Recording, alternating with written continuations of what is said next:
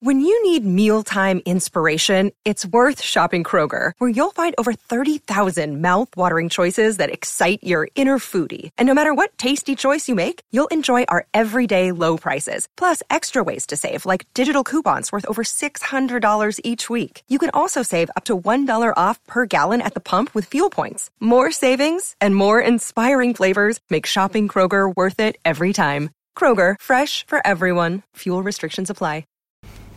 Hello and welcome to Talking City, the latest episode from the Manchester Evening News podcast, all about Manchester City.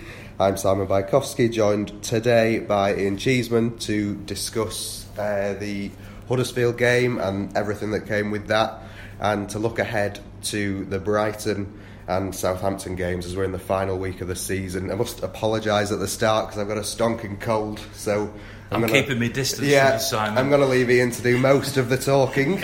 um, but yes, if we start with with Sunday on what was a very celebratory, happy day for the champions. Yeah, I mean, it was obviously a bit different than what we're used to in terms of City winning titles.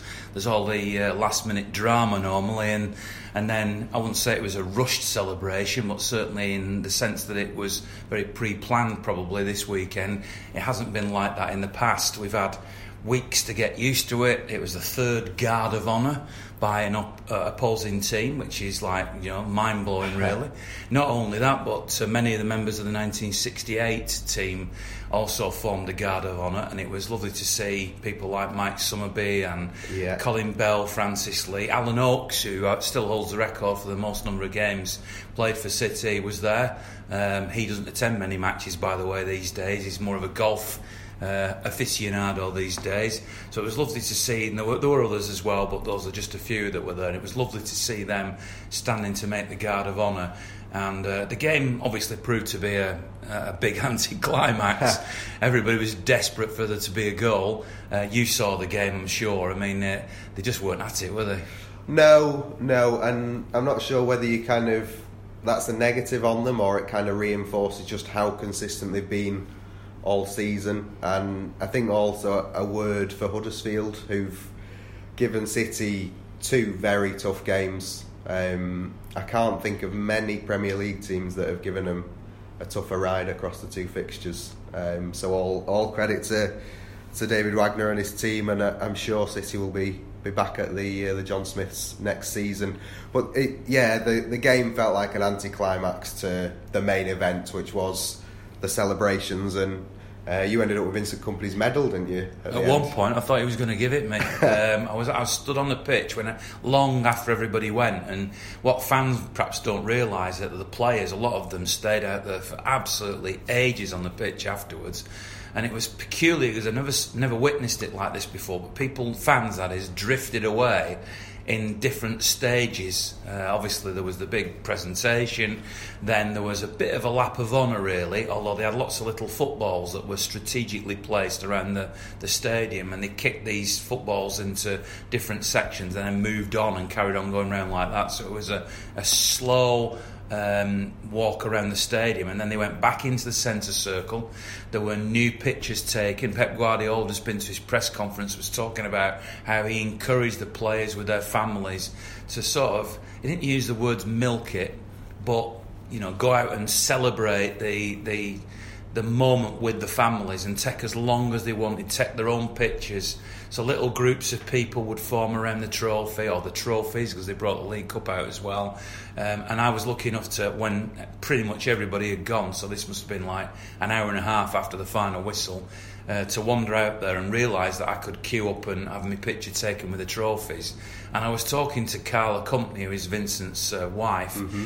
and uh, as I'm talking to her, I persuaded her successfully to come on my radio programme. Um, she, it overwalks Vinny, and, um, and, and, and Vinny goes, Hi Ian. And I thought, blimey, he knows my name. I didn't even know that. And uh, he just took his medal off, put it round my neck, and said, uh, you know, have that, I try that on, sort of thing. So I thought, wow, I've got, a, I've got the medal around my neck. Uh, I posted, I thought, I've got to have a picture with him, so I had a picture with him. And then after the conversation finished, he just started wandering away, and I said, "Don't you want this medal back?" And um, and he said, oh yeah, yeah. And I said, oh, I thought you were giving it me. He said, if we win it next year, Ian, you can have the medal next year. And I thought, right, I'm going to hold him to that. Keep him to that, yeah, absolutely, yeah. Can't be uh, long odds for for winning it next year. But that is important, isn't it? Those celebrations. I, I remember when the Tunnel Club first opened, and somebody who was in there went spare at Leroy Sané for looking at his phone and wearing his headphones. And you know, who is anyone to tell the players what to do before the game as they get in the zone? But as City have won the league, there have been a number of celebrations with the fans. They went out in Hale when United lost to West Brom, and there's been a number of measures, and it will mean a lot to see them all out on the pitch for so long and clearly enjoying the moment and living the moment. And that's what Guardiola's been saying all season that no one can take this season that they've lived away from them, and it's been a, a, very special season for the supporters as well. It felt very natural to me because sometimes those types of celebrations, I, I imagined before the game that there were going to be speeches, and I'm not sure whether I would have preferred that or not, but this one felt just like. You know, we're going to hold the trophy up, we're going to pose for the pictures, and then after that, whatever happens, happens. And sometimes that's quite nice, isn't it? Just yeah. to, just to do it natural and just to be what you saw out there. Those who stayed inside the stadium for a little longer, like I did, was was just proper bonding, and you know that you can tell that this team have an affinity with each other and their families, and the way that they mixed, they didn't seem to be in cliques or anything. Um, everything just happened, you know, sort of organically, if you like, rather than than being staged there'll be another thing against Brighton for Yaya Toure, and that yeah. some of that will be staged. Some of it was you could even argue was staged after the Swansea game uh, because it, it's it's an ongoing thing. But uh, no, it felt really quite low key. And, and I mean, I spoke to some of the, the supporters before that game against Huddersfield, and I remember distinctly one lad saying to me, um, "We've always got to remember. We've always got to remember as City fans to be humble."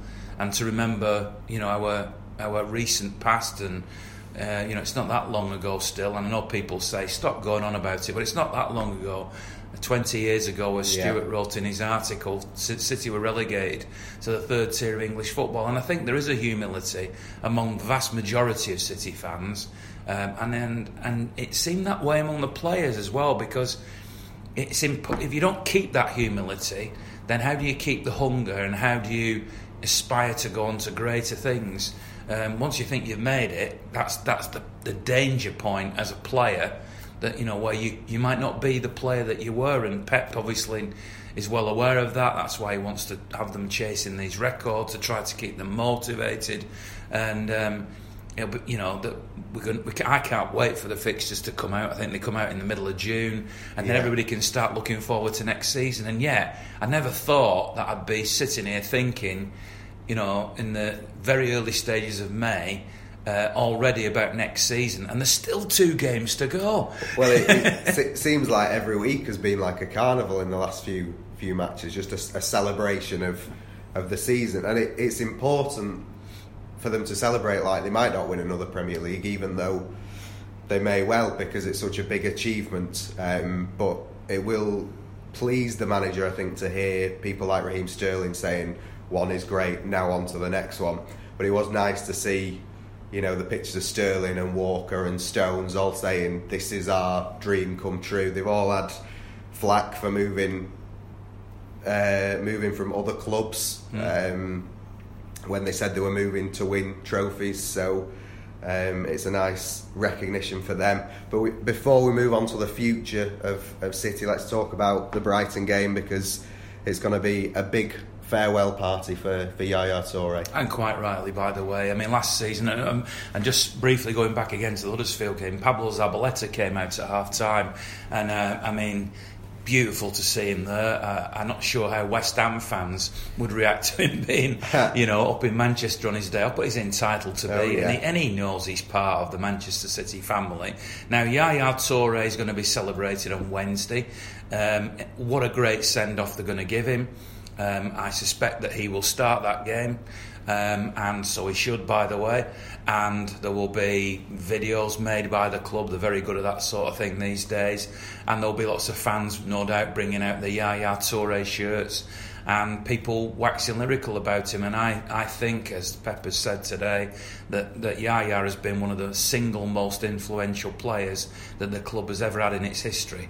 Um, it, it, it's when um, the the money first came in, the big signing was Robinho, and Robinho was seen as that sort of statement signing. But to me, Yaya Toure was the statement signing, and he's such a popular player among the uh, you know the, his colleagues. I mean, you've only got to have watched the celebration.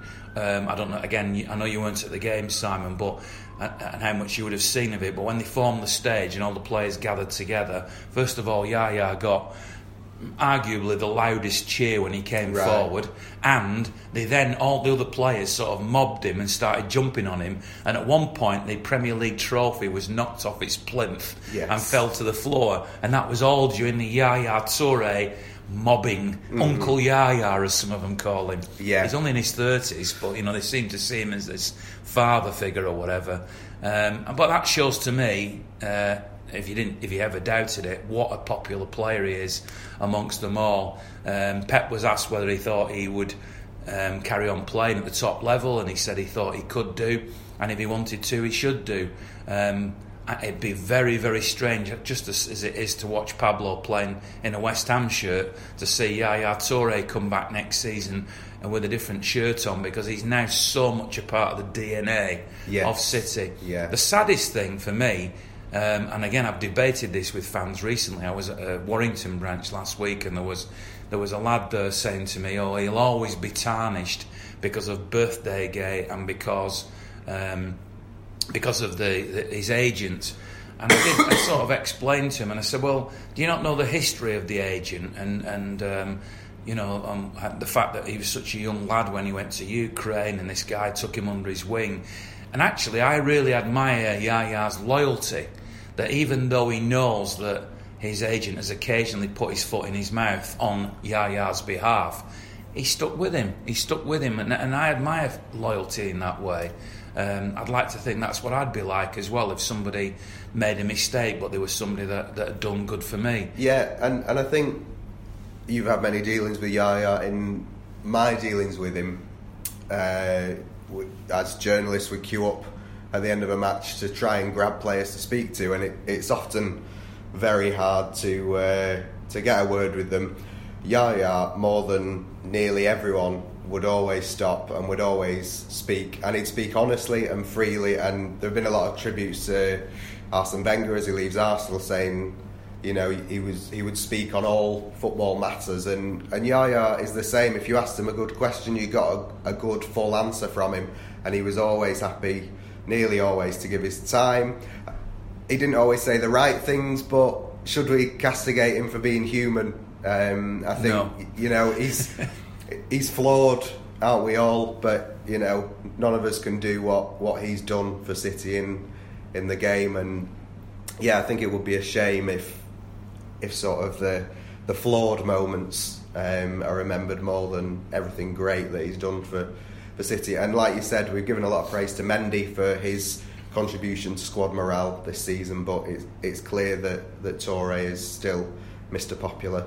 Well, too, I mean, there are lots of moments that would stand out in my mind of Yaya Toure um, as, as, a commentator, which is what I used to do, commentating on that goal against Aston Villa when he ran half the length of the pitch and yeah. uh, wellied it in was just unbelievable for me to commentate on that, as were the two goals at Newcastle on the way to winning the league. But I actually think that even though it wasn't the most special goal in terms of aesthetics or whatever, that the goal he scored against United in the semi final of the FA Cup was just as his arrival was a turning point and a pivotal moment.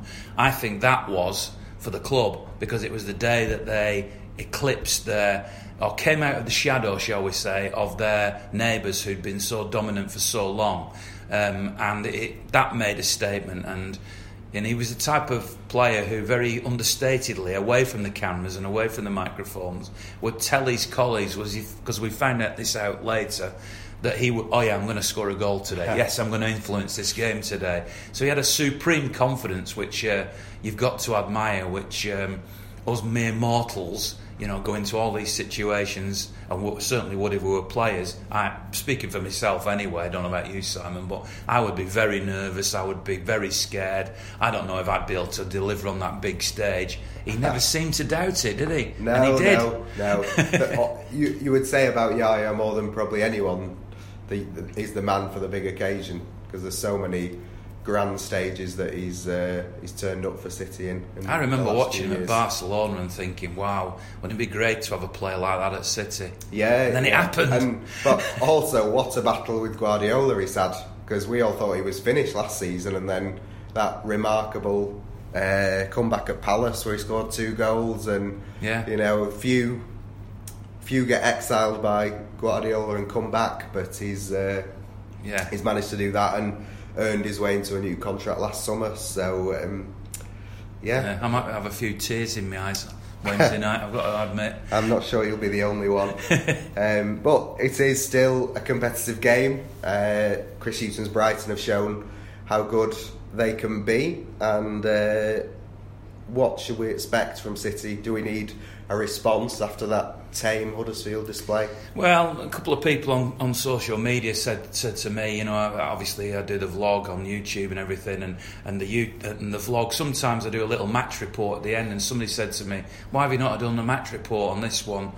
And well, you know, it, the game against Huddersfield, from a City perspective, wasn't like a normal game. Yeah. And it, it was all about the celebrations. And whether we like it or not, the game against Brighton and the game against Southampton, the, the games actually don't matter. Now, I know there'll be City fans screaming now saying, come on, they can break the records, they can do the, make a statement and all. And I get all that. And, and, and me as a fan, of course I want them to break all those those records. And it isn't gone over my head that against Huddersfield, having dropped the two points, City have no room to manoeuvre now. They have to win both games to get that magic 100 points. Yeah, and yeah. I want to see that. I want to see that. And I'm sure Pep does. But is it not human nature?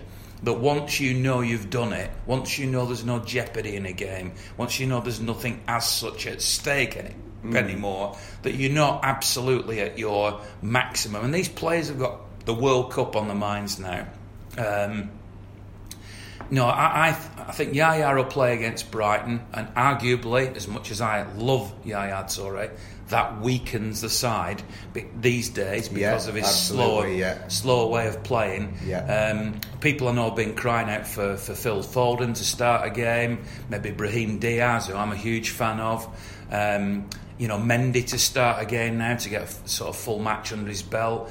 Um, and it, it's a funny sort of situation because Pep uh, so far hasn't really done the things we thought or fin- fans thought he might do, i.e., playing these younger players. You know, maybe Lukas Nmecha gets a game as well, or Tosin Adarabioyo, but he's stuck with, I suppose, in his mind, he's thinking he doesn't want to spoil the integrity of the competition. Now, Brighton is safe. Yeah. City have won the title. Maybe the game against Brighton is the game where he can do that a little bit.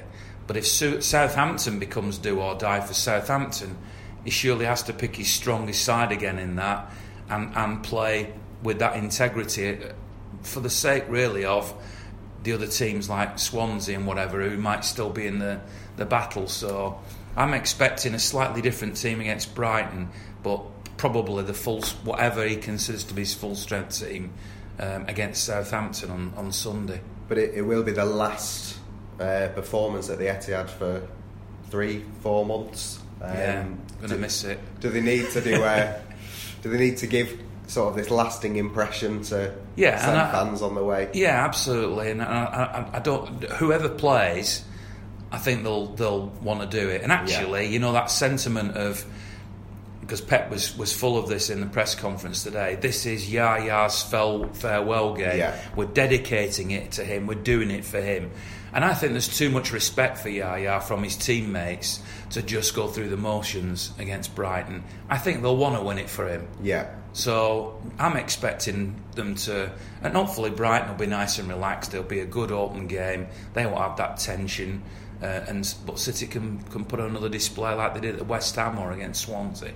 Um, and a word for Southampton ahead.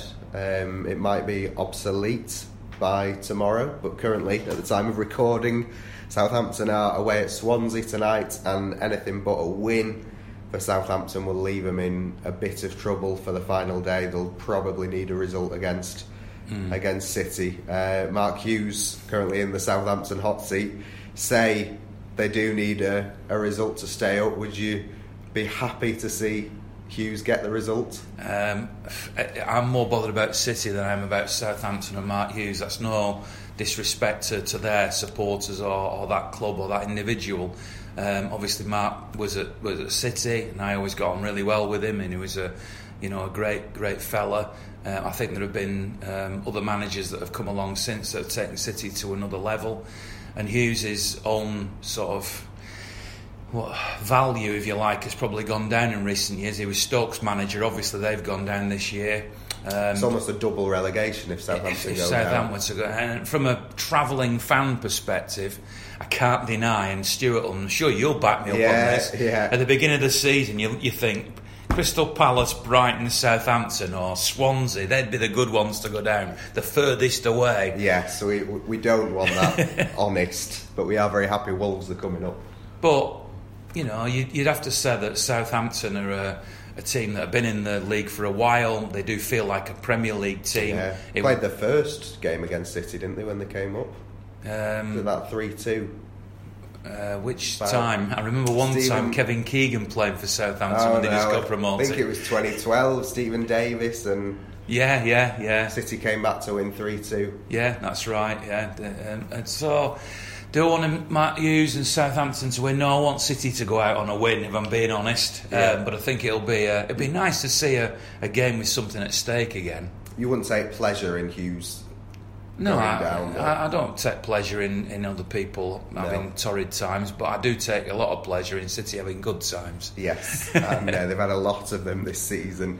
One quick thing that needs to be could do with being ironed out quite soon is Pep Guardiola's new contract. Now he has got a year left on the original deal that he signed, um, but the indications are that he will sign another one. But he keeps being quite coy about it when he's asked about it in, in press conferences, doesn't he? Yeah, I, I, suspect the reason why he's like that is because up till now in his career, he's never been sacked, but he's also um, left at the end of a contract. So he hasn't resigned mid contract.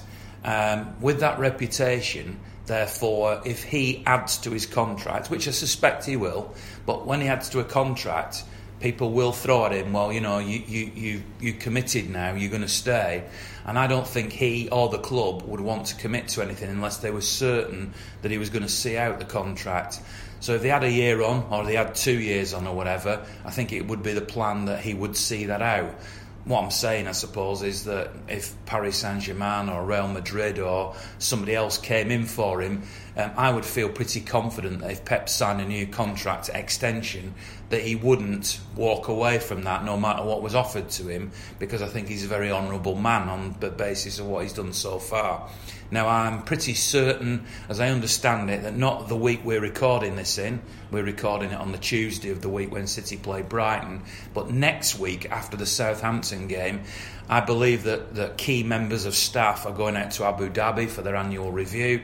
Usually, Chris Bailey from the website sits down with Khaldoon and does his annual interview. Yes. Um, and I suspect that Pep will then sit there with Txiki Begiristain, Ferran Soriano, Khaldoon, and the Sheikh and talk about a new contract, whether there's going to be one and whether to extend it. So maybe by the end of next week, um, that, that deal will be done. I'd be shocked if he doesn't sign um, a contract extension, I'd be hoping for the longest possible contract extension. It wouldn't necessarily shock me if he only signed for one more year. Yeah, I um, think he's a um, manager that works on the short term contracts, so yeah. it would be unexpected of him to. And I don't think that's anything any should, anybody should worry about it for the reasons I've already given yeah. of, of, of the, his honourable way of honouring contracts. So he adds one more year on that means you've got two more guaranteed years of Pep. Well, as much as I'd like to think it'd be 10, I'd settle for two right yeah, now. yeah. But is there a time as a supporter when you would start to get worried if there hasn't been an announcement in the coming months. Yeah, I think actually I- I'd be expecting that contract announcement to come at the end of next week. That that's Yeah. soon. So this month we're talking. Yeah, absolutely. In the month of May. Yeah, if we haven't heard anything by June, uh, then I'd be thinking what's going on here a little bit. Yeah, yeah. But even if that happened, there's still another year of him. But Yes. oh, don't get me on that. Yeah, yeah, yeah. yes, we shall uh, leave it there for this week. Hope you enjoy the last two games of the season and news of Pep's contract if it does come out. Um, but don't forget to subscribe to the Talking City podcast on iTunes and Acast. And thanks very much for joining us today. I'm off to get some Lucozade, and Ian's off to uh, get far away from me. I think. See you next week.